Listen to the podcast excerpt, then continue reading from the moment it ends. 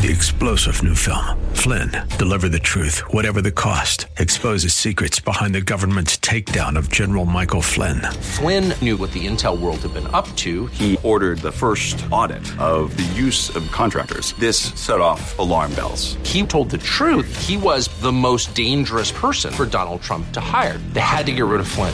Flynn, Deliver the Truth, Whatever the Cost. Available now. Watch it today. Go to Salem Now dot com. Salem Now dot com. Depression. What an industry, huh? You can't get through a commercial break without seeing some ad for the answer to depression, with a drug, of course, an antidepressant. We've got the true drug, if you will. Join us. Abounding Grace is next.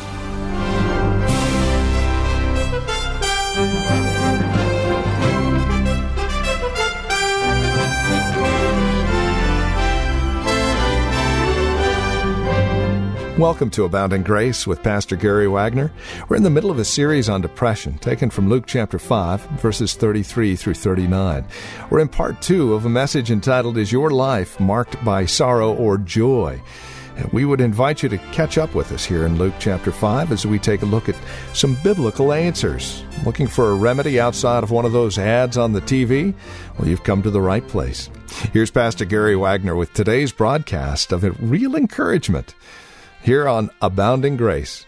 Luke five, thirty-three through thirty-nine. And they said unto him, Why did the disciples of John fast often and make prayers, and likewise the disciples of the Pharisees? But thine eat and drink. And he said unto them, Can ye make the children of the bride chamber fast while the bridegroom is with them? But the days will come, when the bridegroom shall be taken away from them, and then shall they fast in those days. And he spake also a parable unto them. No man putteth a piece of a new garment upon an old. If otherwise, then both the new maketh a rent, and the piece that was taken out of the new agreeth not with the old. And no man putteth new wine into old bottles, else the new wine will burst the bottles and be spilled, and the bottles shall perish. But new wine must be put into new bottles, and both are preserved. No man also, having drunk old wine, straightway desireth new, for he saith, The old is better.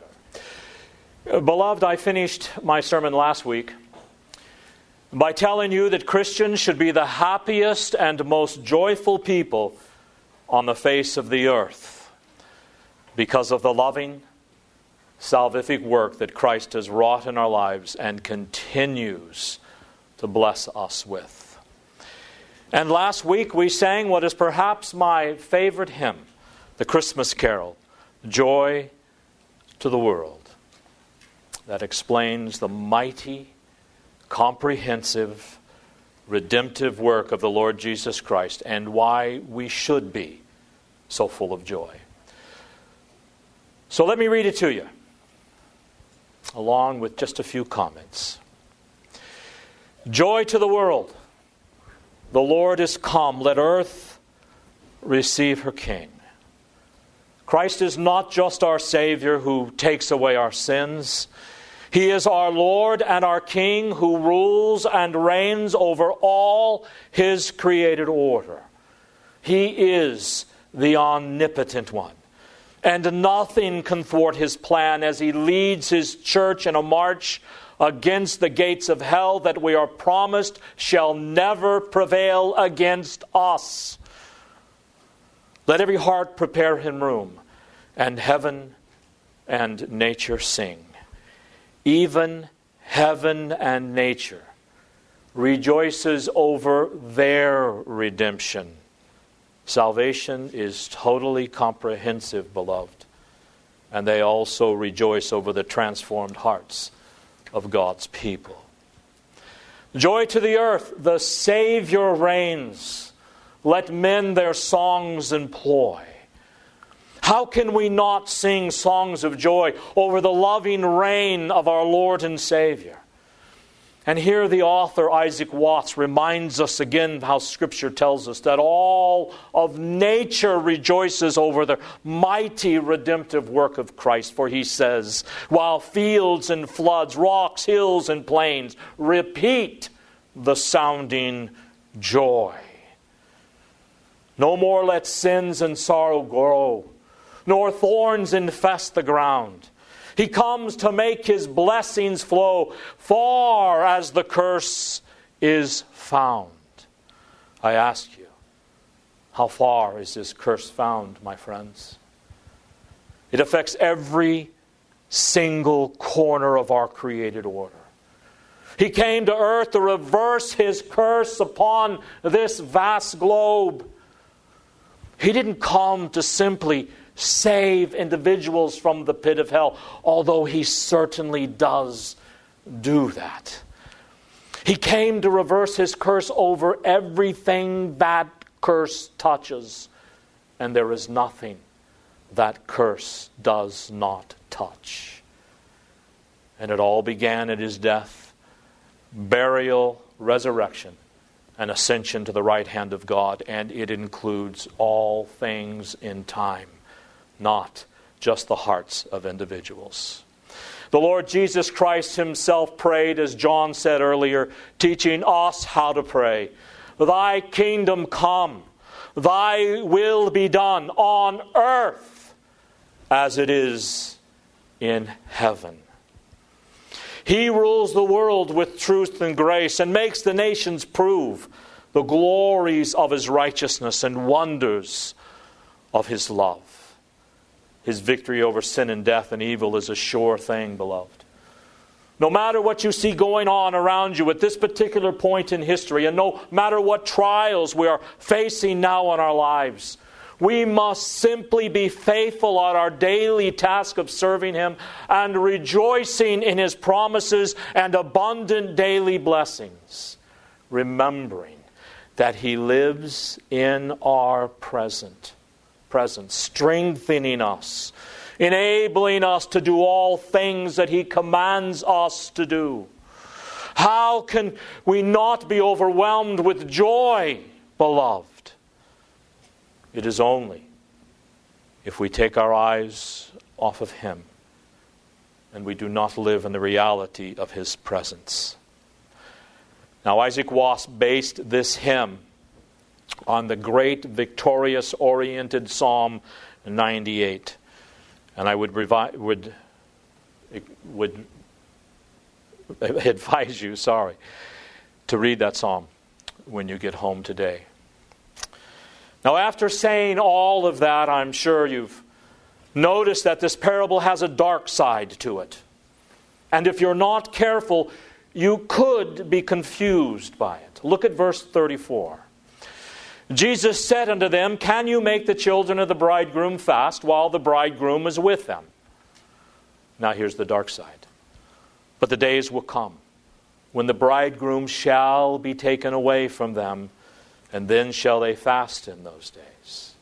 What an ominous tone will those words have. But days will come. He says, as long as the bridegroom is present, the bridegroom attendants can do nothing but rejoice. They cannot fast. It would be terrible to ask them to. But the days are coming when the bridegroom will be taken away. And then the attendants of the bridegroom will be so overcome with grief and confusion, it will be impossible for them to do anything other than fast. Now, what's he talking about? Is this reference to the era that we live in now in which Christ is not physically with us? No. He's not talking about this era now where Christ is not with us. He's talking about the violent death which is about to take place. Turn to Isaiah fifty-three. Now keep in mind, when similar words are used in the teaching of Jesus from the Old Testament, do not think that that is a coincidence. Isaiah fifty-two and fifty-three are about the significance of the crucifixion and death of the Lord Jesus Christ. And right in the middle of all this, Isaiah says in verse seven and eight from the New American Standard Bible, He was oppressed and He was afflicted, yet He did not open His mouth. Like a lamb that is led to slaughter, and like a sheep that is silent before his shears, so He did not open His mouth. By oppression and judgment He was taken away. And as for his generation, who considered that he was cut out of the land of the living for the transgression of my people to whom the stroke was due. And back in verse thirty-five of Luke five it says, but the days will come when the bridegroom shall be taken away from them. So what's my point? Well, first of all, this is the second veiled reference to the violent death of the Lord Jesus Christ thus far in the book of Luke. Now, Luke hasn't come right out and given us an exposition on the meaning of the death of Christ yet, but of course, he will do that. He has only made allusions to it, and those allusions have been veiled. This is the second. Do you perhaps remember the first? Turn to Luke chapter Uh, two, verse thirty-four. And Simeon blessed them and said unto Mary his mother, behold, that this child is set for the fall and the rising again of many in Israel, and for a sign which shall be spoken against. Yea, a sword will pierce through my through thy soul, own soul, Mary, that the thoughts of many hearts may be revealed. Now here, here Mary was all excited about the Son of God incarnate that she had recently brought into the world. And she and Joseph were singing hymns of praise, going to Simeon to have him blessed. They were so excited about his future. The proud will be brought down. The humble will be exalted in the history of Israel because of this child. Oh, what a great future that will be. But then Simeon says to Mary, Mary, because of this son of yours, someday a sword is going to be plunged into your heart. It's going to break because of what take place, what's going to take place in his life. Obviously, this is a veiled reference to his death. Now, back in Luke five, Jesus is saying to these men, there is a day coming which my disciples will no longer be able to rejoice, when it will be impossible for them not to fast, because I will no longer be with them for a time. I will be taken away by a violent death. Tragedy will strike the bridal hall. The bridegroom will be murdered. The bridegroom will be taken away forcibly from the disciples by Roman authorities. He will be illegally tried, brutally beaten, crucified, and buried. And during this time that Jesus is taken away from his disciples, he says, my disciples that are rejoicing in my physical presence now, they will not then. They will be overcome with grief and confusion because they will no longer be with me. And I will no longer be with them. Now, what were those days to come? What period of time was he making reference to? From the time of his arrest until his resurrection, the time that he was absent from his disciples, undergoing the final stage of his humiliation that our sins deserved in suffering death and burial. But even to a lesser extent. Not only was he absent from his disciples from the time he was arrested to the time of his resurrection, during which time among the disciples there was no joy, there was only doom and gloom, sorrow, devastation, and grief, because they did not understand what was taking place. But although he was physically present, even for a short period of time after his resurrection, they could still be said to grieve and be solemn until the day of Pentecost. Now, what happened on the day of Pentecost that ended this time of fasting and the time for the disciples grieving? It was on the day of Pentecost. The Lord Jesus Christ came back to be with his disciples through his Spirit. He was with the disciples until he was arrested. He was separated them while he was suffering and buried. He came back by resurrection and walked upon the earth for forty days until his ascension. Then ten days later on the day of Pentecost, The Lord Jesus Christ came back to his disciples more powerfully and more supernaturally and more intimately than he had ever been with them before. And his presence was greater and more glorious with his disciples after the day of Pentecost than any time since his incarnation. So therefore, if the disciples of Jesus could rejoice in the presence of Jesus when he walked upon the earth before his arrest and crucifixion, how much more, beloved, should we as the people of God today be people of joy and celebration and rejoicing at the fact that the presence of Jesus is even more overwhelming and powerful and intimate with us than it was with them? And yet so many members of churches today are sad and depressed almost all the time. Beloved, if you are sad and depressed, that could very well mean that no matter what you profess to believe, you have not yet entered a life of joy under the sovereignty of Jesus. Because in the kingdom of God, there is no room for depression. And joy, only joy. What do you mean, Gary, when you say that Jesus came back into their presence on the day of Pentecost? No, that's actually what Jesus himself said.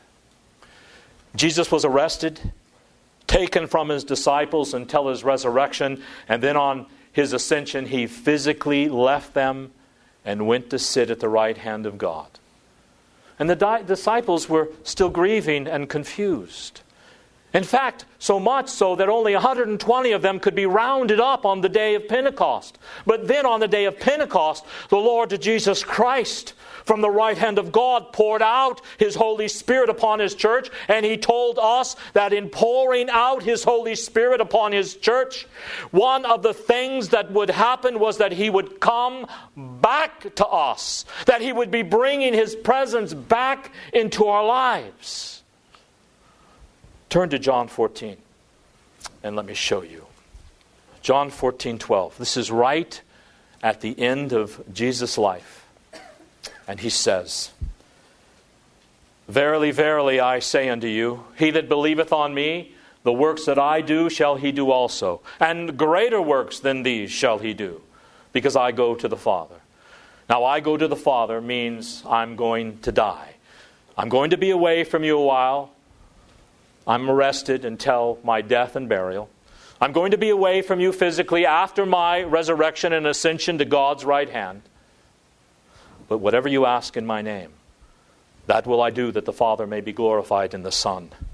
If you shall ask me anything in my name, I will do it. If you love me, you will keep my commandments, and I will pray the Father, and he will give you another helper, that he may be with you forever. That is the Spirit of truth, whom the world cannot receive, because it does not know him. But you know him, because he abides with you and will be with you. Now notice he says, if I don't go to my Father, the Holy Spirit can't come. And I'm going to pour out my Holy Spirit upon your life. And when I pour him out on your life, verse eighteen, I will not leave you comfortless. I will comfort you. Now that sentence is in direct relationship to Jesus going to the Father to pour out the Holy Spirit upon his people who the world cannot receive. And when the Holy Spirit is poured out upon his people, Jesus says, I'm not going to leave you as orphans. I'm going to come to you myself. For after a little while, the world will behold me no more, but you will behold me, because I live, you live also. In that day you shall know that I am in my Father, and you in me, and I in you. He that hath my commandments and keepeth them, he it is that loveth me. And he that loveth me shall be loved of my Father, and I will love him, and will manifest myself to him.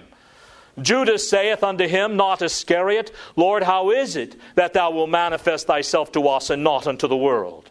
And Jesus answered and said unto him, If a man loveth me, he will keep my words, and my Father will love him, and we will come unto him, and make our abode with him. He that loveth me not keepeth not my sayings, and the word which you hear is not mine, but the Father's which sent me.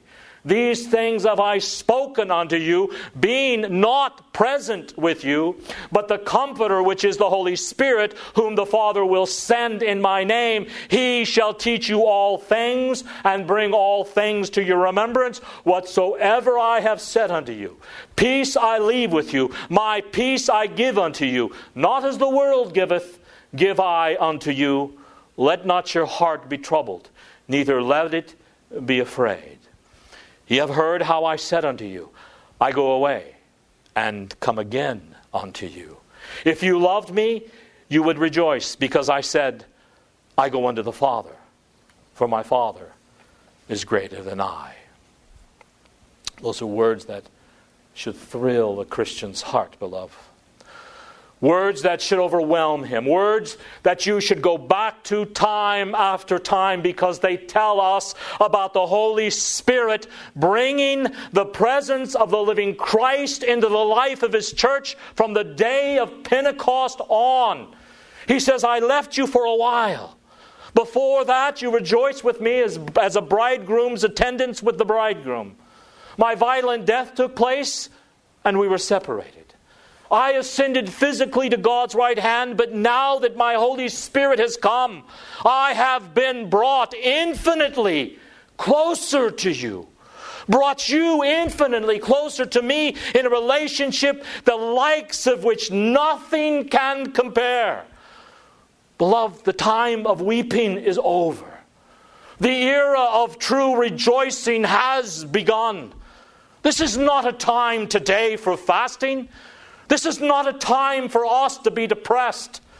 This is not a time for gloomy, dry, and dead, long faces. This is a time for joy. Because you and I, sinful believers that we are, are in Christ and have the awesome, the infinite privilege of enjoying supernatural union and communion with Christ in His very presence every day of our lives. Not just when you come to church, but every day. Now, if I may, let me make one correction in Roman Catholicism. Roman Catholicism still requires regular times of fasting for their members, because according to their doctrine, this time in which the bridegroom is absent includes the entire time period from his arrest until his coming again at the end of the world, when he will then come back to be with his church physically. Therefore, since Christ is absent from His church and will continue to be absent until He comes again physically at the end of time, this is a time then for fasting, a time for solemnity. But you see what John fourteen tells us? Christ isn't absent from His church. Christ is present with us more deeply and more personally than He ever was the day before Pentecost, when the Holy Spirit of God was brought upon us. Beloved, we are not orphans. We are not left to ourselves in this world. Sometimes we may think we stand alone and there is no one else who seems to stand with us.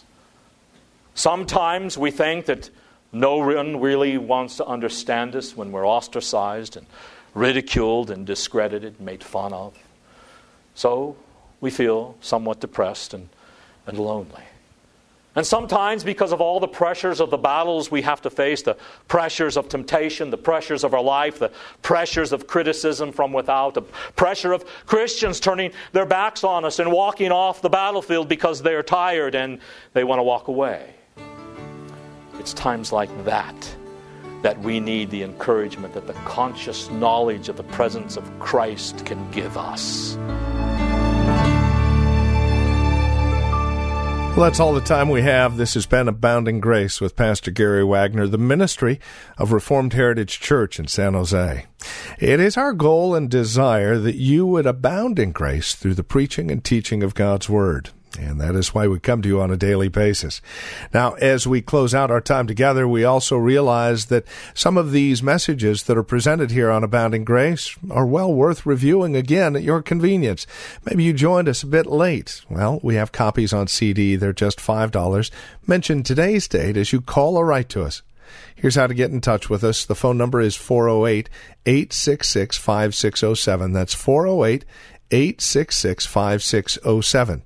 You're welcome to also visit our website, learn a bit more about us. We're at reformed heritage dot org. Again, reformed heritage dot org. And then, of course, if you would love to partner with us, if you're feeling led of the Lord to become a financial partner with us as we continue this ministry here on this station, please write to us at P M B number four oh two. And the address is fourteen eighty-four Pollard Road, Los Gatos, California. The zip code is nine five zero three two. Or, again, simply call us, four oh eight, eight six six, five six oh seven. That's four oh eight, eight six six, five six oh seven. You're also welcome to join us for worship. Sunday services here at Reformed Heritage Church are at five oh five five Lone Hill Road in Los Gatos. We meet at the Lone Hill Church, two in the afternoon. Directions can be found at reformed heritage dot org or by, again, calling four oh eight, eight six six, five six oh seven. We thank you for joining us and trust we'll see you again next time we get together for another broadcast of Abounding Grace with Pastor Gary Wagner. Three-star general Michael J. Flynn, head of the Pentagon Intelligence Agency, knew all the government's dirty secrets. He was one of the most respected generals in the military. Flynn knew what the intel world had been up to. He understood its funding. He ordered the first audit of the use of contractors. This set off alarm bells. The explosive new documentary, Flynn, Deliver the Truth, Whatever the Cost, and covers the facts behind this scandal. Flynn told the truth. He was the most dangerous person for Donald Trump to hire. I find out the worst enemy that I'm going to face in my life is right here in America. They took my assessment and they wanted me to change it. And I was like, I'm not changing it. They had to get rid of Flynn. With in-depth interviews, archival footage, and never-before-seen personal records of the man behind the headlines. I just felt like I was drowning. Flynn, Deliver the Truth, Whatever the Cost. Available now. Watch it today. Go to salem now dot com. salem now dot com.